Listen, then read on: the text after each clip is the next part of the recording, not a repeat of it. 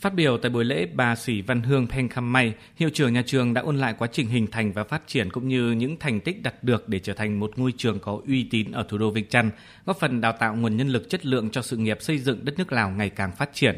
Bà Sĩ Văn Hương nhấn mạnh, nhiều thế hệ học sinh của nhà trường đã thành đạt và trở thành những kỹ sư, luật sư, bác sĩ, nhà quản lý, nhà doanh nghiệp, cán bộ lãnh đạo giỏi trên khắp mọi miền của đất nước Triệu Voi. Qua 15 năm phấn đấu, xây dựng và trưởng thành, trường song Nguyễn Du đã, đang và sẽ là địa chỉ tin cậy trên bản đồ giáo dục của thành phố Vinh Chăn, cả về quy mô, cơ sở vật chất cũng như chất lượng giáo dục.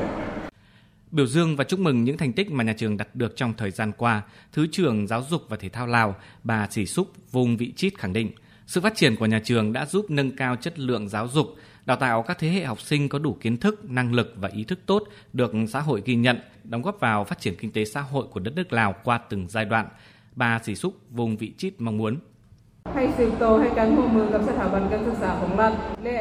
Ban giám hiệu nhà trường tiếp tục hợp tác với các tổ chức giáo dục nhà nước và tư nhân của Lào, trao đổi kiến thức chuyên môn, tổ chức các hoạt động xã hội để phát triển trở thành một mô hình kiểu mẫu nhằm nâng cao chất lượng giáo dục toàn diện của nước Cộng hòa Dân chủ Nhân dân Lào.